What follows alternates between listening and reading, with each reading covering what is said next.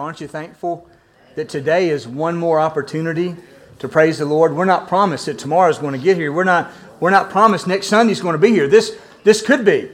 This could be for all of us the last Sunday that we'll ever have. It could be the last Sunday for, for one person. Uh, but now, we need to make sure we thank the Lord for every opportunity, for every one more opportunity that we have to praise Him. Now, as much as I'm, I'm planning to be here next Sunday, by the way, Al, you are too, right? Next Sunday we're going to be here uh, we're planning to be here, uh, we don't have to wait till next Sunday to praise the Lord. Every day, every day is an opportunity to praise the Lord. Numbers count, don't they? One more opportunity. Numbers count. And you know, numbers are important in the church. I wanna, I'm talking today about ministry math. You may wonder, what in the world is ministry math? I'll tell you, I'm a little nervous talking about it because math was not my best subject in school, I'm going to tell you. And so today we're talking about ministry math one of the professors over at Southeastern Seminary has written an article about the importance of numbers in the church because in the church, numbers are important. Here's what Professor Chuck Lawless says He says, Numbers are a means of evaluating progress and success. When we look at the numbers related to the church, it helps us to evaluate. Secondly, he says, decreased numbers should drive us to prayer and asking hard questions. What's going on if the numbers aren't where they were? What's going on if the numbers aren't where we feel like they should be, based on our church, based on our membership, based on our community? And thirdly, he says, increased numbers should lead us to rejoicing and encouragement. Don't you like rejoicing? Rejoicing is good. Uh, numbers are important in the church especially in the book of Acts. There's lots of, of numerical, mathematical uh, uh, wording in the book of Acts. Let me invite you to stand with me this morning. We're looking at Acts chapter 6. Acts chapter 6. I've, I've preached the first part of Acts chapter 6 many times as the foundation of deacon ministry, which many believe it is, me included. But as I studied this passage of Scripture, I felt, I felt the need to, to go in a little bit different direction today uh, on this passage of Scripture. And so today we're looking at Acts chapter 6. We're looking at the topic of ministry math. I want you to listen for words that relate to math as we read through this passage of Scripture. For example, verse 1. Now, in the days when the disciples were increasing in number, did you ever notice that? There it is, math. In the days when the disciples were increasing in number, a complaint by the Hellenists arose against the Hebrews because their widows were being neglected in the daily distribution. And the twelve summoned the full number of the disciples and said, It is not right that we should give up preaching the word of God to serve tables. Therefore, brothers, pick out from among you seven men of good repute, full of the Holy Spirit and of wisdom, whom we will appoint to this duty. But we will devote ourselves to prayer and the ministry of the word. And when they said what they said pleased the whole gathering, and they chose Stephen, a man full of faith and of the Holy Spirit, and Philip, and Prochorus, and Nicanor, and Timon, and Parmenas, and Nicholas, a proselyte of Antioch. These they set before the apostles, and they prayed and laid their hands on them. And the word of God continued to increase. There's a math word. And the number of disciples multiplied greatly, there's a math word, in Jerusalem, and a great many of the priests became obedient to the faith. Our Heavenly Father, today, as we think about math terms, as we think about the importance of numbers in the scriptures, in the book of Acts, and in the sixth chapter of the book of Acts, as we think about numbers as they relate to the church, as we think about mathematical formulas that we see in the scriptures, and, and the importance of numbers to the church because numbers are important to you. Lord, ultimately, the number one is important to you because each of us is created in your image. Each of us is made to know Christ as Savior. Each of us was created for eternal life in heaven with you. So, Lord, make us mindful. Yes, numbers are important, but the one is always important. Lord, take the time that we have today and take the scripture that we're about to work our way through and use it for your glory, that Ridgecrest Baptist Church may continue to be a church where members and numbers of people are added and multiplied into the body of Christ for the glory of our Savior Jesus, in whose name we pray. Amen. All right, please be seated. So, numbers are important in the church. Acts here and other places in Acts, besides chapter 6, highlight mathematical wordings and formulations, and it demonstrates the use of what I'm going to call ministry math. So I'm going to ask two questions today, uh, and the questions are this How are we as a church?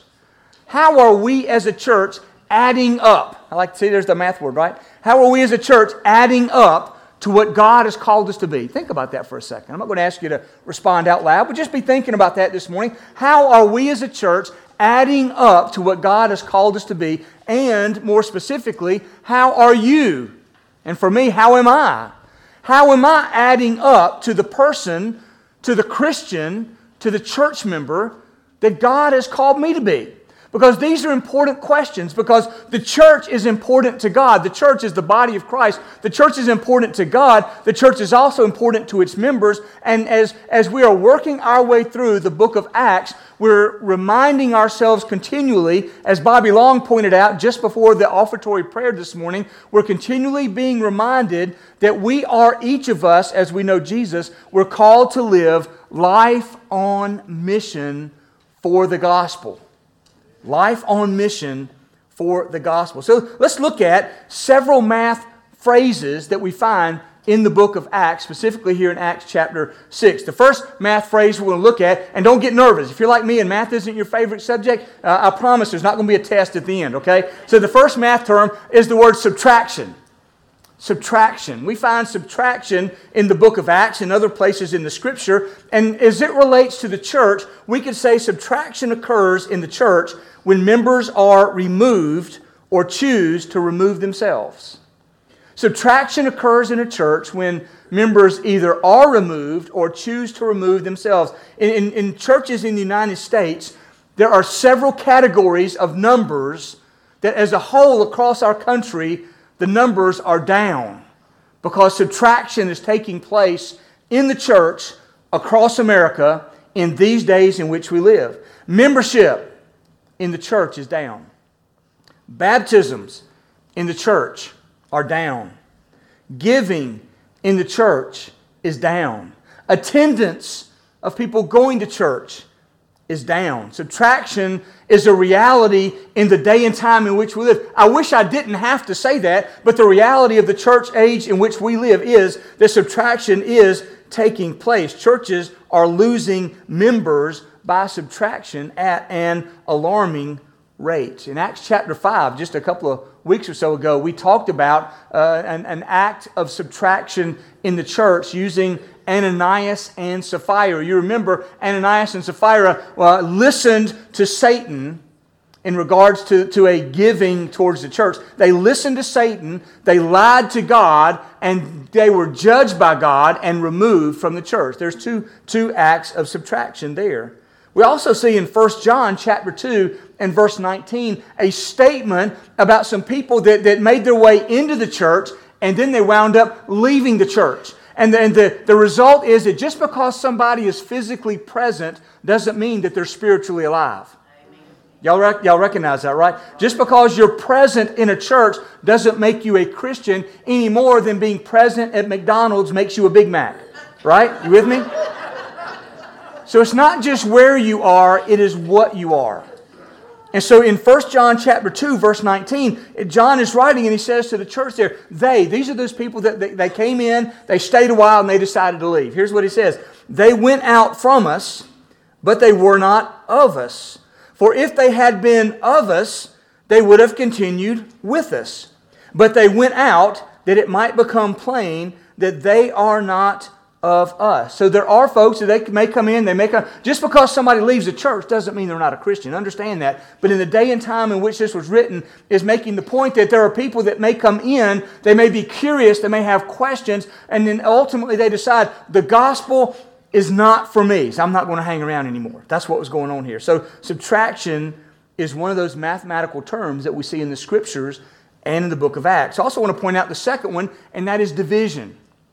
Division is another word that we see mathematically in the scriptures and in the book of Acts. And let me say it this way division occurs when issues separate members of the church from one another, often leading to subtraction.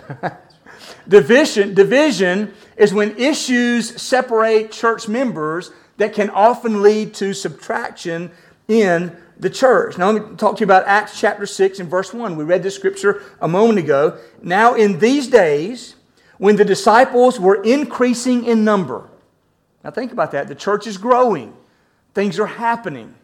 In, in, in the days when the disciples were increasing in number, a complaint by the Hellenists arose against the Hebrews. There were two groups in the church that there was a division between them. They were at odds with each other. They, they, they, they, they, they there was something happened between them. And, and we're reminded that divisions in churches, three things are important about recognizing a division in a church. One is that divisions often come in times of increase in the church. Oftentimes, the Bible reports it, History reports it. Some of the greatest church divisions have come at times of the greatest growth in the church. Many different reasons why. We won't get into those today. But, but understand division often comes in times of growth. And then understand this divisions in the church can often stop growth on a dime. A church can be growing and reaching its community, and a division arises, people take sides, and growth stops. And then, uh, then thirdly, we recognize this that divisions can prevent future growth. A division can arise in a church that prevents that church from continuing to reach out to others. That, that, was, the, that was the temptation. That was the opportunity here in, in Acts chapter 6. And, and I'm reminded of, of, of, complaints. Most divisions start as a complaint.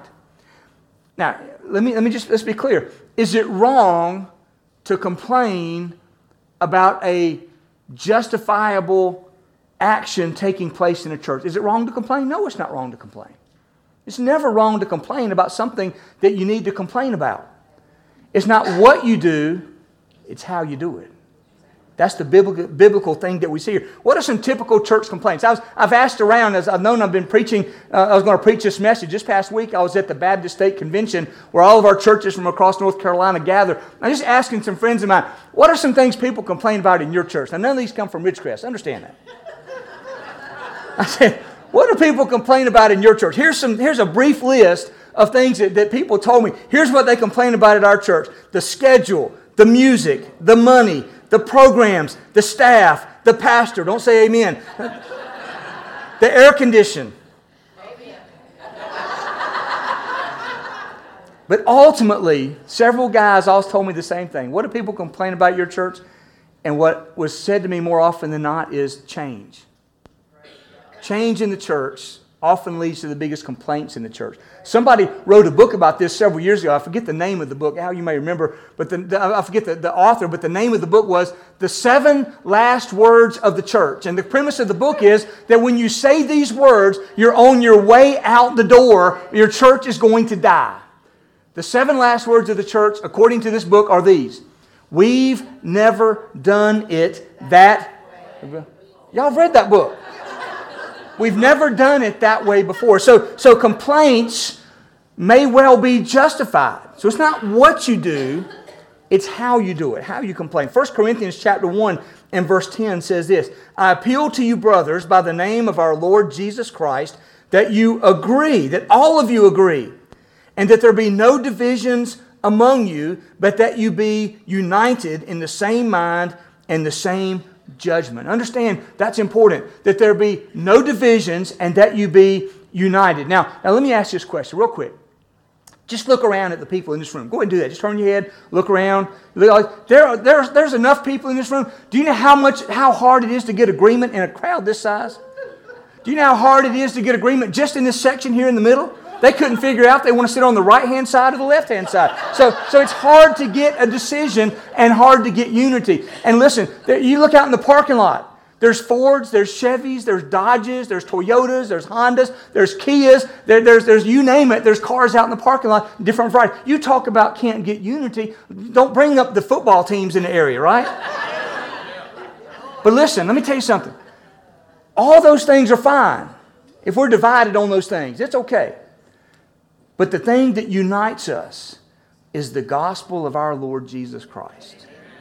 And we may drive different cars, we may have different styles, we may do this different than others, but the thing that unites us, the thing that Paul is writing about here, is, is that we be united and be in the same mind and the same judgment because of the gospel. That's division. We're, we're called not to have division, but we're called to have unity in the gospel. Thirdly, I want to point out to you, because I, I want to get to number four. That's where I got the most time this morning. But, but number four, the, the third math addition, uh, the third math word is addition.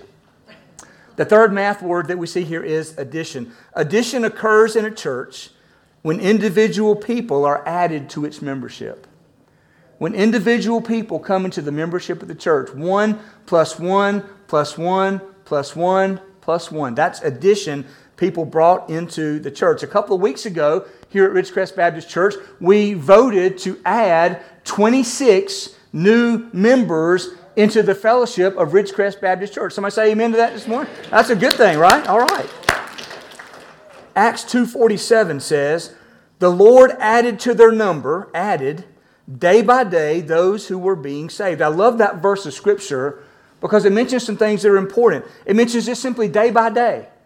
It wasn't just on Sundays, it wasn't just on special occasions, but as people lived out their normal life, going to their jobs, living in their home, playing on their team, going out to social events, as people went about their lives day by day, they were living for Jesus, they were sharing their faith, and God was blessing and adding people to the church. Acts 5:14. More than ever believers were added to the Lord both men and women. Acts 6:1, the disciples were increasing in number. Acts 11:24, a great many people were added to the Lord. Understand that, that when, when people, when the members of the church, you and I, when we determine that just simply day by day, we're going to live out our faith, we're going to look for opportunities. We're going to identify our one and pray and look for an open door. We're going to, we're going to pray over our meal. We're going to, to pray with somebody uh, when they say they're having a hard time. We're going to, to ask people and invite them to come to our church with us. We're going, to, we're going to look for avenues to get them into a connect group. We're going to look for ways to say, Can I tell you my story and what the Lord has done in my life? We're going to do all those things, and the Lord is going to use that to add to the church day by day. I love that phrase. Addition. Now, fourthly, and where I want to spend the most time today is the, is the phrase or the word multiplication. Multiplication. I want to talk to you for a few minutes today primarily about being a multiplying church. What is a multiplying church? A multiplying church is a church that, that uh, has multiples of people come into the church. A church that experiences multiples of people coming into the church. Addition is great. Addition is better than subtraction. Amen?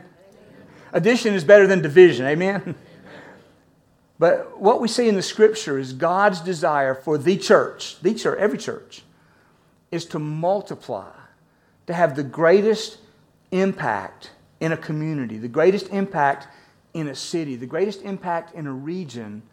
And listen, God is able to do that. You believe that? So if God is able and it's not being done, not that the fault lies with us, but the opportunity lies with us for God to really multiply through us and reach our community. Former pastor D. James Kennedy. I, I, I love D. James Kennedy. He was a Presbyterian minister from Florida. And when I first saw him on television, I would just keep on flipping the channels because it was such a formality in the church. And, and he talked in this rich tone. And, and uh, I, I, you know, at that phase of life, I just really wasn't interested. But as I grew in my faith and, and, and grew in my understanding of Scripture, I used to love to hear D. James Kennedy uh, preach on television. At one time, he made this, he made this well known statement. He said, If you could win 1,000 persons for Christ every day, it would take over 10,000 years to reach the world for Jesus. Think about that for a second. If you and I, you, let's say one person, if one person could reach 1,000 people a day for Christ. Wouldn't that be phenomenal? We call that revival. But to do that would take over 10,000 years to reach the whole world for Jesus. He went on to say this. But if you were able to win just one person to Christ each year and train that person to win one other person for Christ each year, how long would it take to win the whole world for Christ? Now think about that for a second. If, if, if I could win one person in a year, one whole year, One whole year. That's, that's, that's an easier task than 1,000 per day, isn't it? One person in a year. And then disciple that person so that they are equipped to go out and they can win one person per year. So every year, I'm going to win one person to Christ. They're going to come to faith in Jesus. I'm going to work with them and help them grow in their faith so that now they're able to go out and they can win one person for Christ in a year. Now, now, now think about this with me. The first year it would be one person. So me and that one person is two. The following year, how many people would it be? Y'all are smart, okay? The following people, it would be how many? Eight. The following year would be how many? 16. Okay. The following year it would be how many? And see, I, I, thought, well, I got about 30. I said, there's no way. Then I started doubling it 32 times. I don't have time to go into all that today. And, and, and listen, uh, here, here's what happens. Uh, how long would it take to win the whole world for Christ? 32 years. One person per year, it would take 32 years to reach the however many billions of people there are in the world right now. Why is that? Because of the power of multiplication. Acts chapter 5 and verse 14. More than ever, believers were added to the Lord, multitudes of both men and women. Here's where I get confused with math they've got addition and multiplication in the same sentence. But it works. Believers were added, multitudes, multiples of both men and women. Acts chapter 6 and verse 7. The number of disciples multiplied greatly. Acts chapter 9, verse 31. So the church throughout all Judea and Galilee and Samaria had peace and was being built up and walking in the fear of the Lord and of the comfort of the Holy Spirit. The church multiplied. Acts chapter 12 and verse 24. The word of God increased and multiplied. Understand this God is interested in numbers and God's interested in mathematical terms. God does not want to bring about subtraction. God does not want us to have division. God does want us to have addition. And when the Holy Spirit moves in great ways, there is multiplication. I'm going to tell you something. I'm praying for a move of the Holy Spirit. Not for the sake of Ridgecrest Baptist Church, but for the sake of the kingdom of God. What does it take to be a multiplying church? What does it take? If, if, if, if, if we want to be that kind of a church, if, if God wants to, to, to have that kind of a church, God wouldn't just say, go multiply without telling us how, would He? Well, there's, there's eight qualities of multiplying churches that I've just read you. I want to go back and spend just a little bit of time uh, on, on, some of these this morning. Uh, for, for example, uh, uh churches multiply when complaints are handled correctly. People have good reasons to complain. You ever complained about anything and it was the right thing? They overcooked my food. It's too hot. It's too cold. Those, there's nothing wrong with, with those issues. So it's not that there is an issue, but there's how we choose to, to, to handle it. For example, Acts chapter 6, the Hellenist widows were facing discrimination. Now, here's, here's what was going on behind the scenes that is not uh, there, but, but we understand it from, from history. That the Christian church had adopted the Jewish custom of what they called kupa or basket. And so every Sunday when the church would get together, they would receive a special offering for the needy. And then as the needy had needs, they would distribute the funds in the community to the church members so they could have bread to eat, so they could make it, so they could carry on. And so in this uh, situation, the, the, the Hellenists or the, the non Jewish Christians were facing discrimination from the, from the Jewish Christians. The, the Jewish Christians were getting more, and their widows were being tended to more than the Gentile or the Hellenist Christians.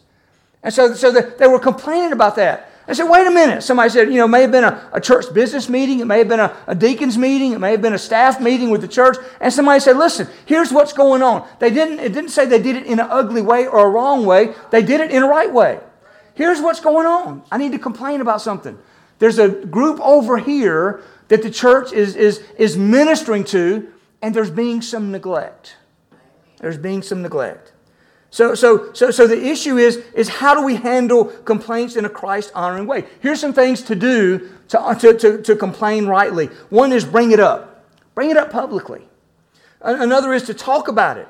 Let, us talk about this situation. What's going on here? We have a, an issue of neglect taking place. What else can we do about it? We can pray about it. Let's pray and ask God to give us wisdom about this circumstance that we find ourselves in. And then let's make a plan. If, if the widows in this area are being neglected, let's make a plan to, to address the neglect. Is it a real issue? Yes.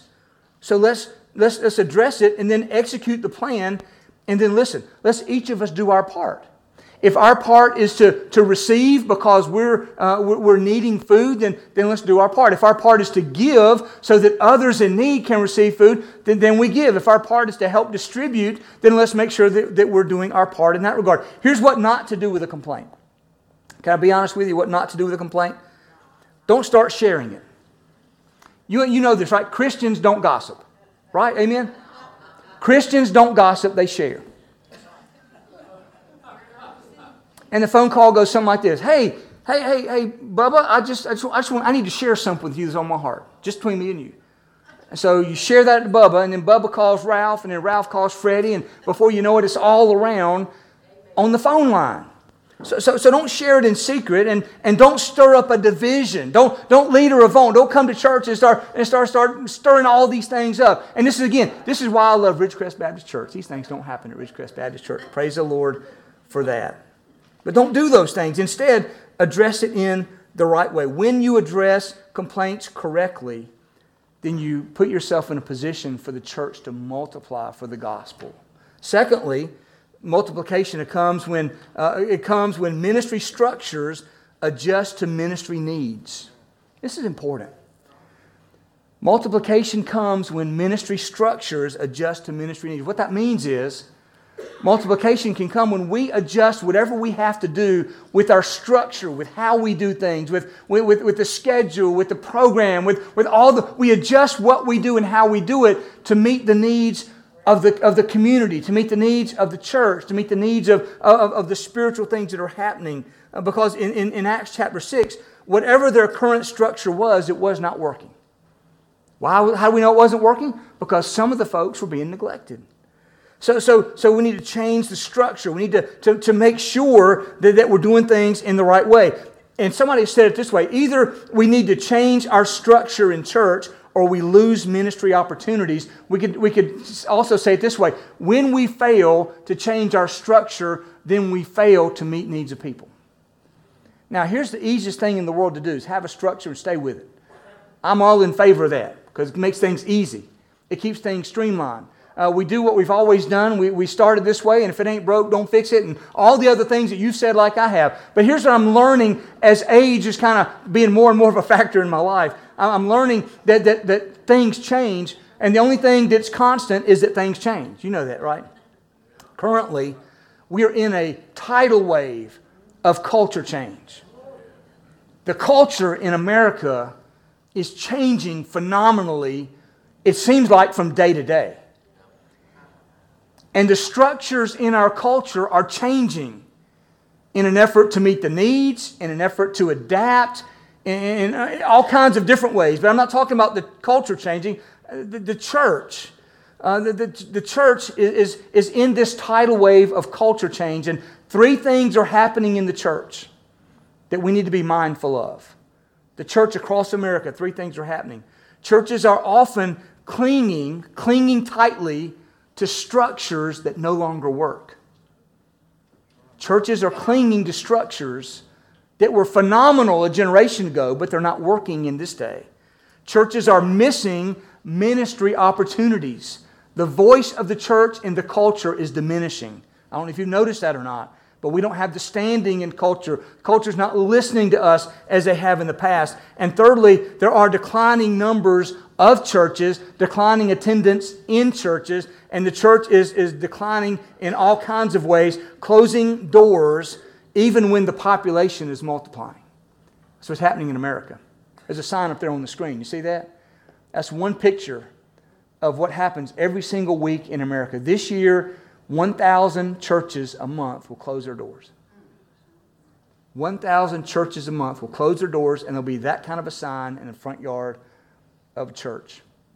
And uh, on the church sign, it says, I am the Alpha and the Omega. Isn't that true? but the church door's closed. Why? Partly because the structures have failed to keep up with the culture. Now, listen, let me tell you something. Our foundations don't change. I want to be very clear. Our foundations don't change. This Word of God, it doesn't change.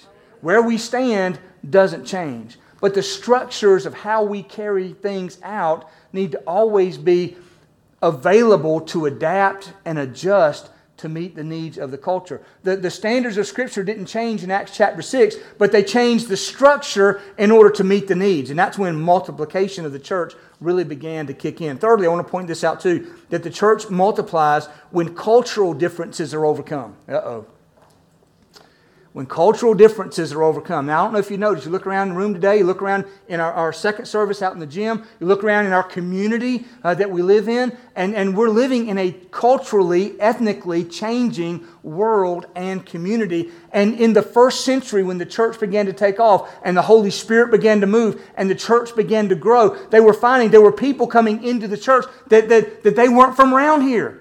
They don't talk like we talk. They, they didn't grow up where we grew up. They don't know the customs that we do. They brought other customs into the church. And, and it potentially could have caused much conflict. And in some situations in the first century and in every century since, including today, those types of differences cause all kinds of difficulty in a church. Among the Jews, there was oftentimes prejudice just within the Jews. And the prejudice in the Jewish community went, went like this there, there, were those who were born Jewish, culturally Jewish, traditionally Jewish, heritage Jewish, genetically Jewish, from Abraham Jewish, and then there were the converts to Judaism. They should be celebrating that people converted into Judaism, but oftentimes when people converted into Judaism, they didn't have the pedigree, they didn't have the, the, the, they didn't have the money, they didn't have the standing, they didn't have all the things that came with being Jewish, and so they were looked down on. They were being looked down on. And when, this, when the church began, some of those same things were happening. There were, there were Jewish people that were the foundations of the Christian church. They had come to faith in Christ. And then Gentiles began to be reached, people from all over the world. And it was a phenomenal thing was happening, but they weren't like us. And so there was this opportunity for, for division to take place. There was an opportunity for complaints to take place. There was, there was an opportunity to, to shut down the growth of the church. There, there, there were growing pains taking place in the church. And, and, one of the places where this is addressed is in the book of Galatians. Paul wrote to the church, churches of Galatia in Galatians 3.28. He said this, and it was earth shattering at the time. He said, There is neither Jew nor Greek as it relates to Jesus. You're Jewish, that's great. Come to faith in Christ. You're a Gentile, a Greek, great. Come to faith in Christ. You're not better than them, and you're not better than them. We're all equal in the gospel. There's neither Jew nor Greek. He says there's neither slave nor free. There's neither male nor female, for you are all one in Christ Jesus. All are one in Christ Jesus. Well, there's growing pains in the church. And to be a church that's going to multiply, we've got to, to overcome any cultural differences. When, when folks move into Durham, North Carolina, uh, there used to be one certain, uh, one, one certain culture, one certain uh, geographic region, and now it's just changing every way you turn around. And if we're not willing to overcome cultural differences, we'll never be a church that can reach the community that God has put us in.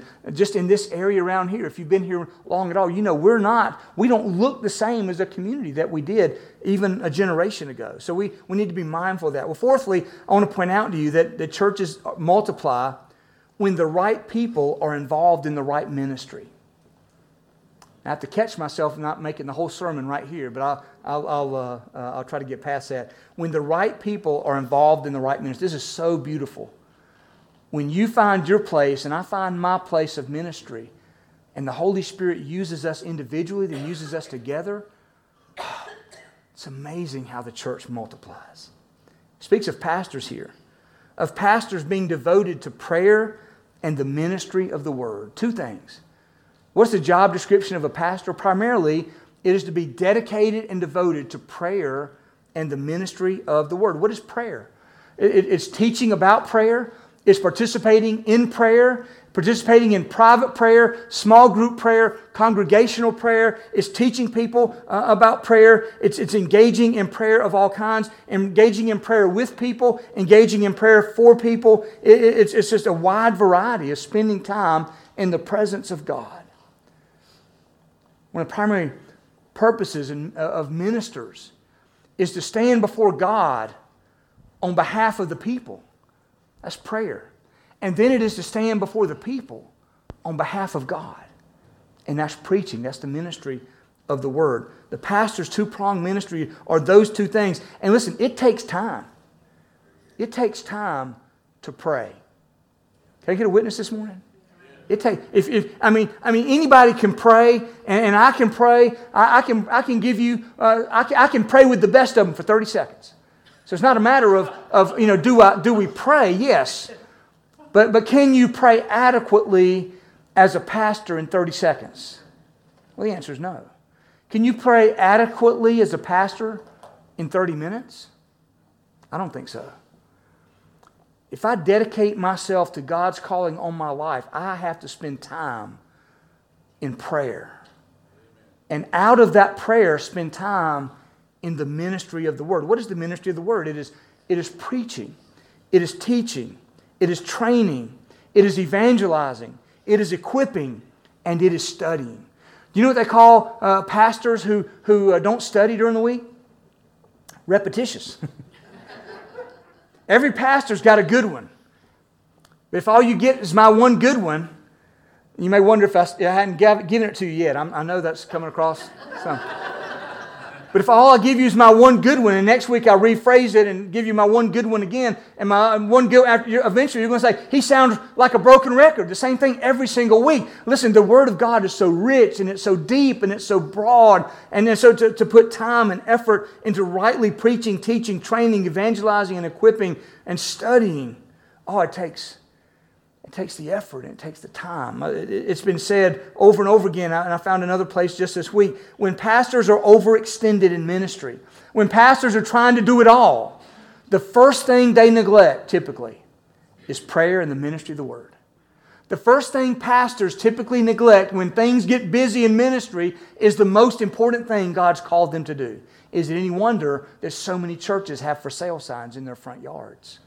If pastors are not able to put the time and effort into prayer and the ministry of the word. John Piper said it this way From the earliest time in the church, it was understood that the ministry of the word required so much time and effort that those called to this ministry should be freed from other demands.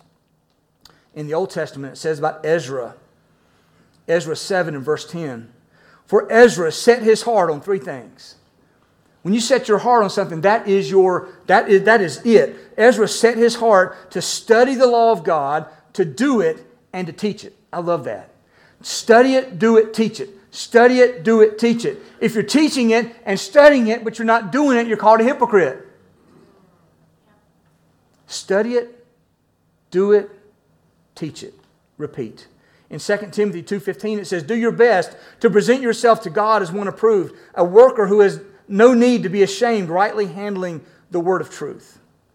So, so everybody finding their place to, to get involved in ministry. There's, there are the pastors, and then, then there's members. They're, they're members of the church who are devoted to ministry and to service, to do the same things, to, to learn the scriptures, to do the scriptures, to, to repeat uh, over and over again. And, and, and I would say it this way that each of us, God has given each of us a unique shape S H A P E. Again, another sermon. I'm going to put it in a nutshell right here S H A P E for each one of us. S, spiritual gift. God has given you and I a spiritual gift.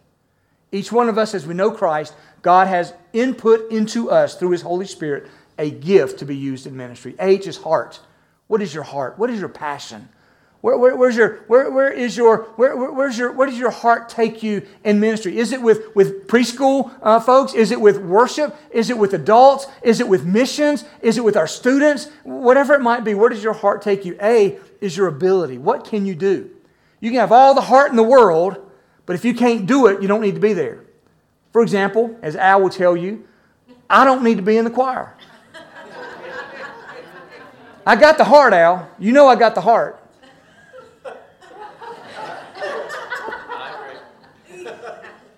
But it's, it's, but it's important that I know what I can't do because now I know there's more possibilities of what I can do. P is personality. What's your personality like?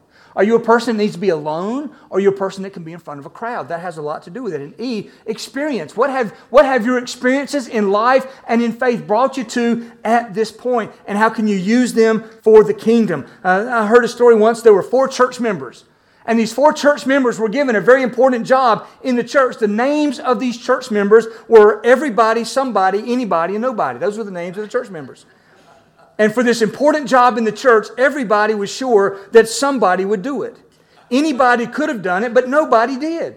And as a result, everybody blamed somebody when nobody did what anybody could. Find your place, plug in. That's exactly what happened with these, with these, uh, with these six men that were chosen to, to, to meet the needs of the church. They were all Gentiles. They were all Gentile Christians brought into the church and given this. Let me quickly wrap up with this. The church multiplies when there's peace. When there's peace with God and peace with each other. In Acts 9:31, the church throughout all Judea and Galilee and Samaria had peace and it multiplied.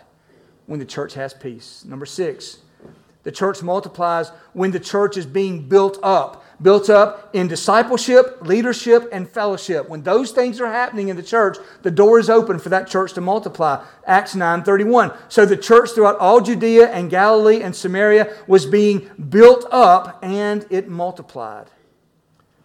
Number 7, the church can multiply when there is the fear of the Lord. Acts 9:31 again.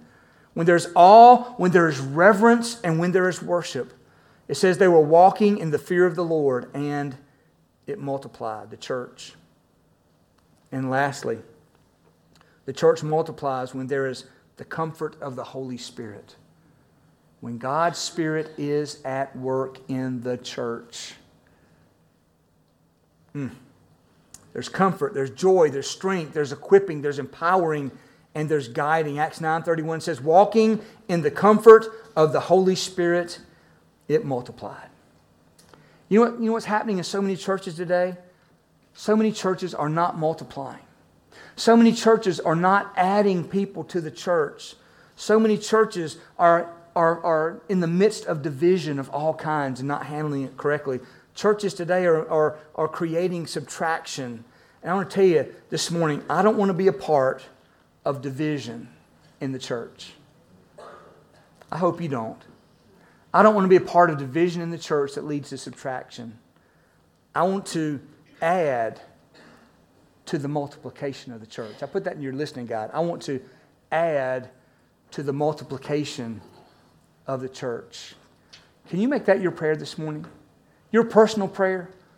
Lord, I want to add. Lord, me. Everybody else can do their thing, but Lord, I, in my circumstances, when, when there's opportunity for subtraction, make me a, a, a, an ambassador for addition to multiplication. Lord, when, when, there's, when there are those that want to stir up division by sharing things and handling complaints in the wrong way, help me to add to the multiplication of the church. Lord, when the, when the culture comes against us uh, all over the place and is trying to drive the message of the gospel out of the culture, help me to add to the multiplication of the church. Lord, I can't do it on my own. You know that, right? I can't do it on my own. You can't do it on your own. Do you know how it happens? When God's Holy Spirit comes to his people who are carrying out these qualities in their church that opens the door for God to multiply.